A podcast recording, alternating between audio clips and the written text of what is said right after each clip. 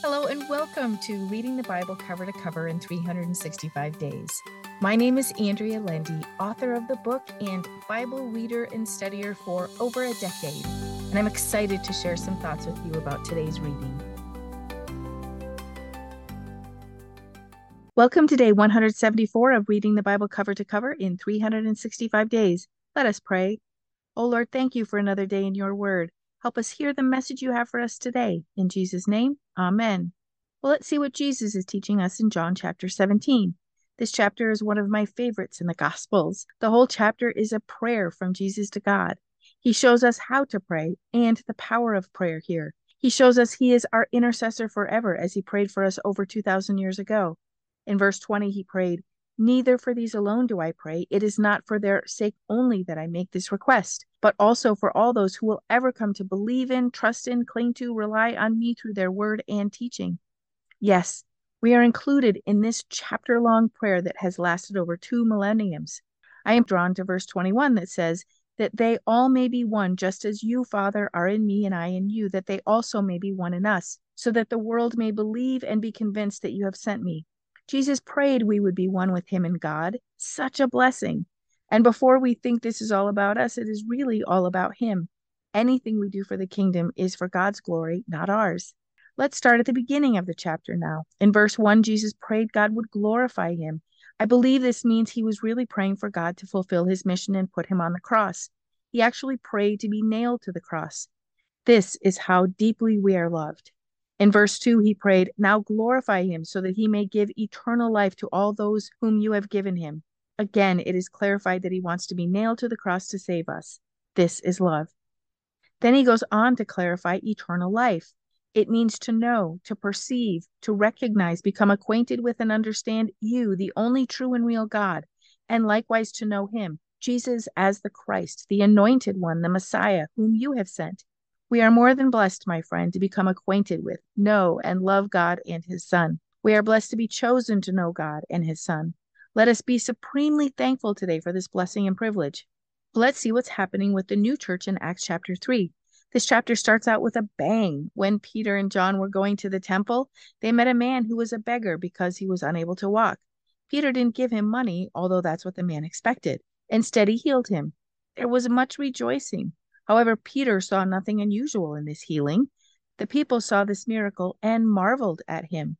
But Peter put them off by telling them he did this miracle through faith in Jesus, not because he had supernatural abilities within himself. Anything miraculous comes from God. He used this opportunity to convict the people and ask them to repent for their sins so they would be forgiven. Peter goes on to bring their knowledge of the Old Testament and the prophets who spoke, including Moses, Samuel, and Abraham, to their remembrance and teach them of what the current times meant. These current times were days prophesied about since the days of old, and they were now living in them. As we have read many of these books in the Old Testament, it is fun to read it in the New Testament. My understanding is so much deeper having read all these books, and I hope you are finding the same thing for yourself.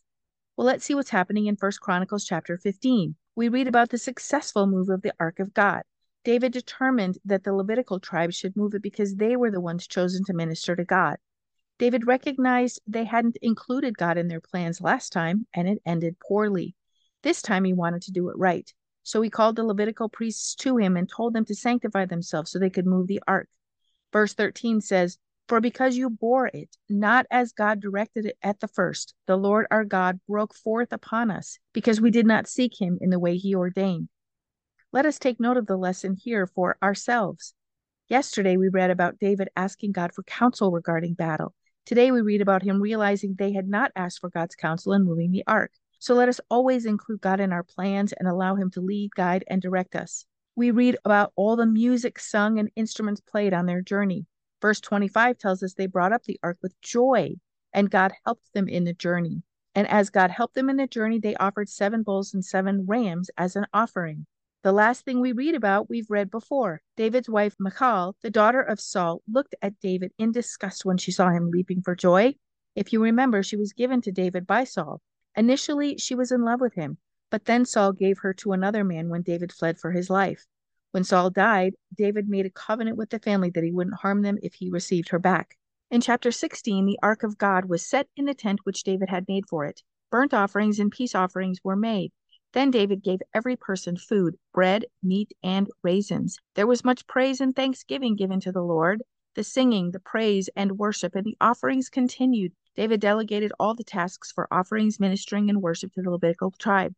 Verses 8 through 36 are from David's song, and some are found in the book of Psalms Psalm 96, 105, and 106. Our hearts are lifted up as we read them even yet today. Let's see what Solomon has to share with us in Proverbs 24. The beginning part of this chapter raves about wisdom. Take your time reading through these verses because they bring peace and comfort to our souls, particularly those of us who prize wisdom and knowledge over riches, as I assume you do or you wouldn't be taking the time to read through God's Word. May you be blessed as you continue on in this journey. There are also warnings to not envy what others have. There are many verses throughout Proverbs that tell us about envy. I guess Solomon must have known we all need the constant reminder. Let us pray. Oh Lord, thank you for all you do and all you are. Help us follow you and be obedient to you. Keep us yours and don't let this world take our soul. You and only you are where life and love is. Keep us yours forever, Lord. In Jesus' name, amen. Thank you for walking this journey with me and being a faithful reader of God's Word. I pray that He shows Himself as the God who loves you deeply and cares about every detail in your life. Come back tomorrow for some more thoughts and insights as you read God's Word.